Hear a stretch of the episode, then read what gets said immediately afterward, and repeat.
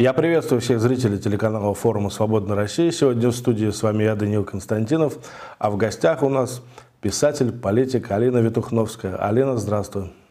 Здравствуй.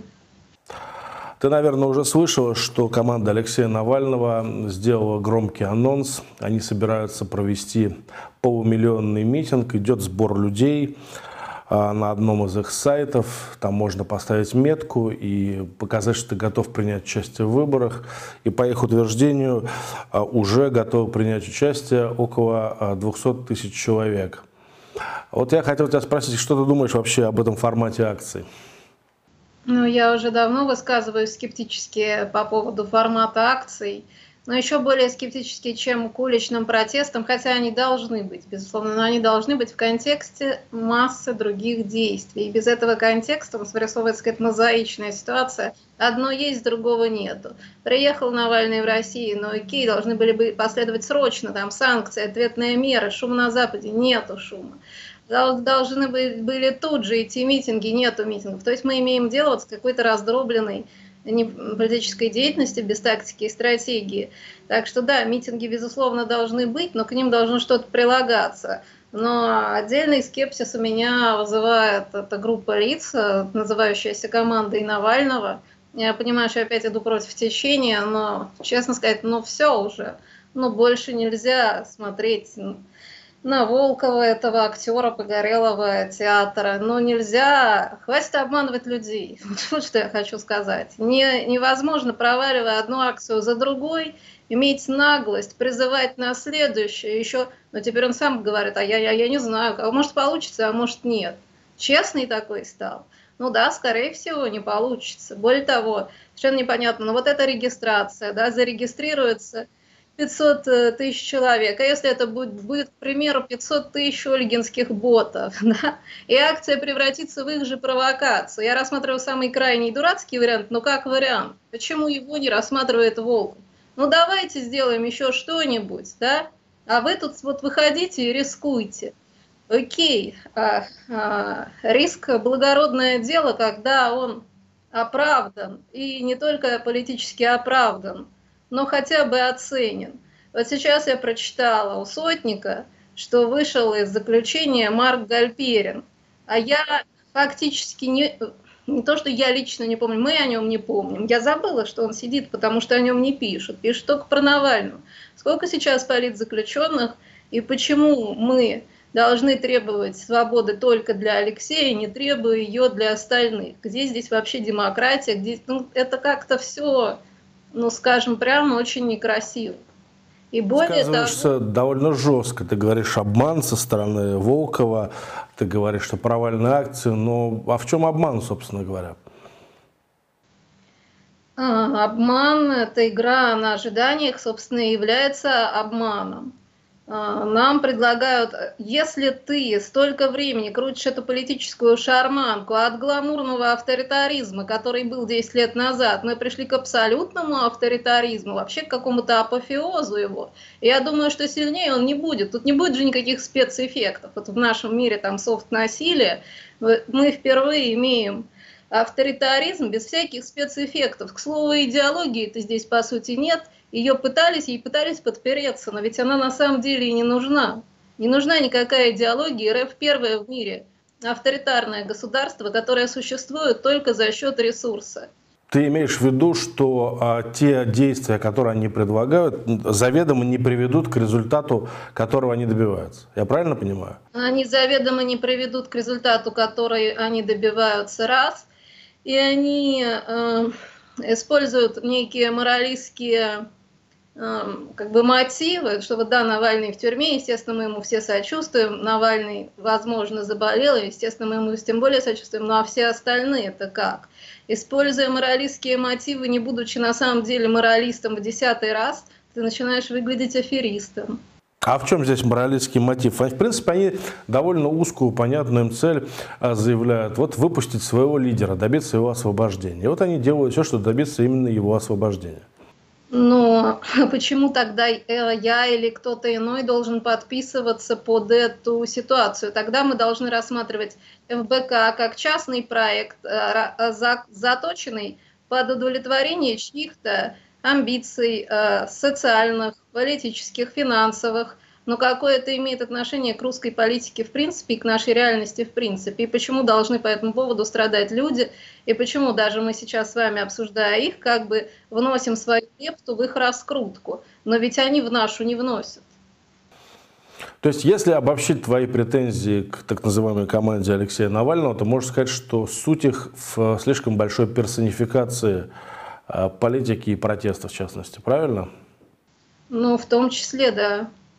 Я у тебя где-то в комментариях прочитал, что ты написала, что персоналистский а, протест обречен. Как раз, по-моему, в комментариях к одной из новостей, касающихся а, вот этого митинга, заявленного навальнистами. А почему ты так думаешь? Протест под одну фигуру обречен, потому что эту одну фигуру легко профанировать, и, и вот там придираются к Навальному по его высказыванию. Ну, конечно, к любому можно придраться, но и, и это тоже повод, и потому что эту фигуру очень легко устранить. То есть, на самом деле, Волков сейчас, он с одной рукой он спасает Навального, а с другой, другой он его как бы подставляет, потому что если Навальный становится таким центром, такой точкой сборки и таким символом оппозиции, то и если мы знаем, что, что могут здесь сделать человеком в тюрьме, то как что приносят очередную сакральную жертву, я говорю, что здесь должна идти борьба по всем фронтам. А по, под Навального, извините, я вот просто, наверное, это впервые скажу, я лично просто под протест под Навального больше не подписываюсь, что мое терпение лопнуло.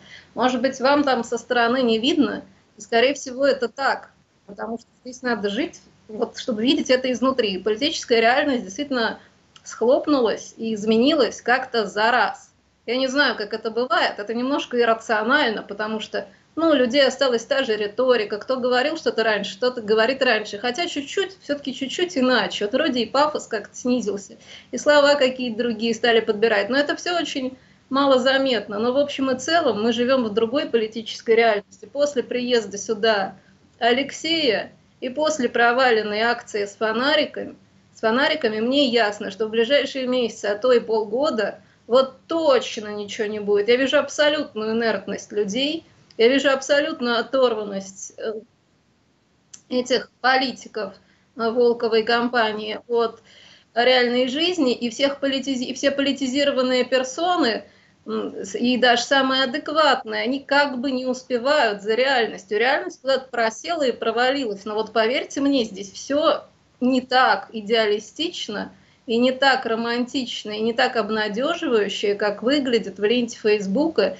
или на сайтах или новостях э, оппозиционных ресурсов. Ну, это так. Я понимаю. Это совершенно нельзя доказать, как бы логически. Это действительно надо видеть, надо быть погруженным в эту атмосферу. Доказать это можно будет по факту. Вот пройдет эта акция, давайте вспомним, что я говорила сегодня, да, и посмотрим. Ну, хорошо. Вот э, я, по-моему, тебе задавал уже подобный вопрос, но уже прошло достаточно много времени, и есть возможность задать его снова.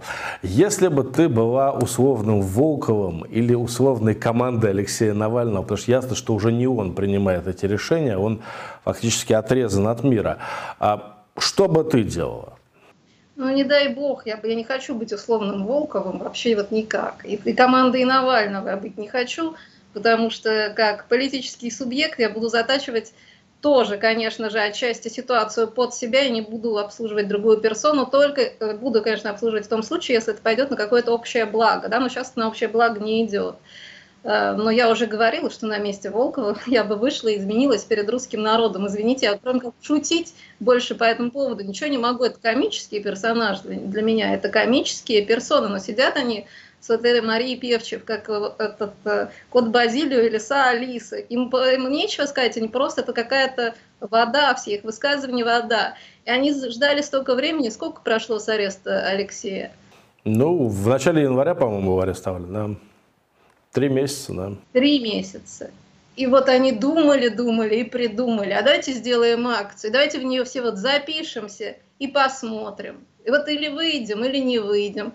И вроде как, да, что-то что происходит. И как, на что тут опять расчет, что вроде лучше что-то, чем ничего. Но вообще в случае Волкова я бы сказала, что не знаешь, что делать, не делай ничего. И в некоторых случаях действительно лучше взять тайм-аут, потому что ситуация, ну, ситуация совершенно ужасная такой беспрецедентный. ситуации такой, как бы чувство такого безнадежности, такой безнадежности лично у меня не было никогда. Хорошо, а ты можешь описать эту новую политическую реальность вот для нас, для тех, кто, как ты считаешь, не видит ее?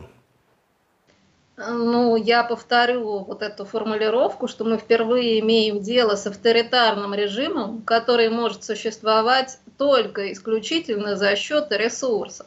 Вот Путин и компания обрели такую как бы наглость и самоуверенность, что они теперь могут делать вот вообще в принципе все, что угодно. То есть мы можем сидеть, вот как какие-то статисты, и трактовать какие-то их реплики, какие-то их там новые законы. Но как-то где-то в глубине души большинство из нас понимает, что это уже все ровным счетом ничего не значит. Они защищены ресурсом, который они наворовали. И пока, конечно, высказывания Байдена, они скорее хороши, чем плохи, это все прекрасно. Но без санкций и прочих мер, даже одни санкции будут недостаточны, каких-то еще прочих мер, все это очень мало. Пока, к сожалению, мир, похоже, что мир действительно устраивает тот статус-кво сложившийся, хотя он чудовищный. Я даже могу сказать, я не, не, не, не подобляюсь тем, кто критикует там загнивающую Европу, но мир немножечко куда-то катится назад, причем весь. Он весь становится, ну, как будто вступил в противоборство с цивилизацией. Возможно, это такой, так сказать, как метафора это надо воспринимать, заговор геронтократов, которые действительно уже получили все, все, что возможно получить, и держатся за свои ресурсы, им не нужен, в принципе, никакой прогресс. Вот как есть, так и нормально. Такое же тоже возможно. А об, отношениях США я предлагаю поговорить чуть позже, но вот у меня такой вопрос. То есть, я, как я понимаю, ты считаешь, что оппозиции в, в России больше нет? и шансов у нее нет. А, значит, оппозиция, конечно же, есть. Вот э, есть ты, есть я, есть еще масса других персон. У оппозиции нет ресурса медийного, финансового и нет э, тактики и стратегии, о чем я говорила. Более того, вы сейчас меня спросите, что надо делать. Я не знаю, что надо делать в ближайшее время в такой ситуации, кроме как пересма... отказываться от старых практик пробовать э, новые, возможно, ну не любые, какие-то разные.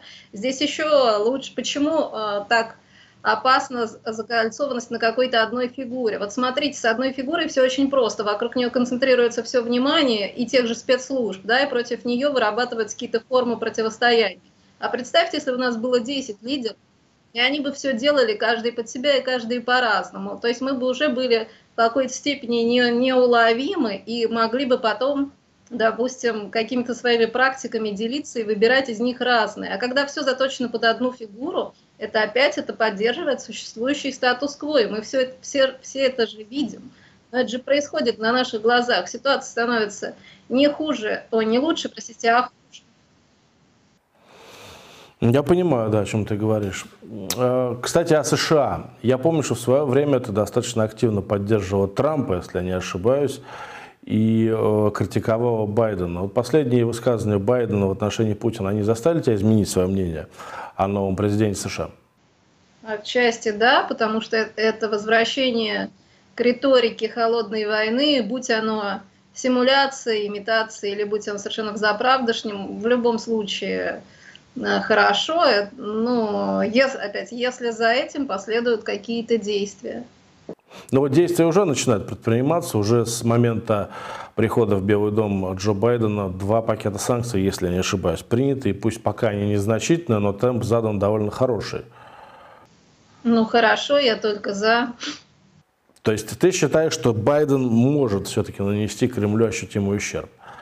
Может, э, и желательно, чтобы это, конечно, все развивалось быстрее, потому что э, возможно, что в исторической перспективе, где в исторической перспективе, где 20 лет не имеет никакого значения, а имеет значение 50 или 100, это будут такие жесты, которые войдут в учебники. Но мы это хотим э, какого-то воздействия здесь и сейчас, потому что мы потеряли 20 лет жизни, все потеряли. Да, это правда, такое ощущение есть. Кстати говоря, о годах жизни э, наших и не только. Сегодня я в сети увидел интересные таблицы, где приведены, э, приведен возраст э, Путина и членов его хунты, там Бортникова, Патрушева и так далее. В среднем это возраст, стремящийся к 70. И когда мы говорим о том, что, что делать оппозиции, вот глядя на эти цифры, возникает вопрос, может быть, оптимальная стратегия – это просто ждать? Ну, нет, конечно.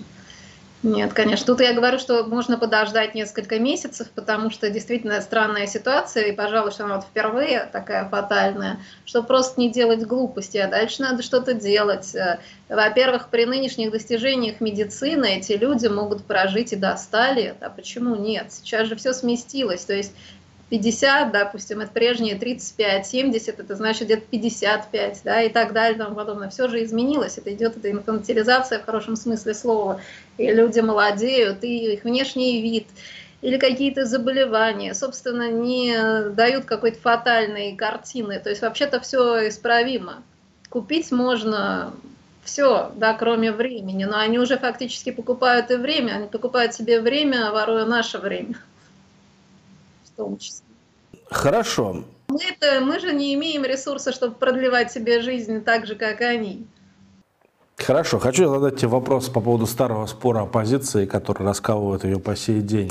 А принимать участие в выборах или нет? В частности, умное голосование или что-то другое? Какой вариант для тебя предпочтительный?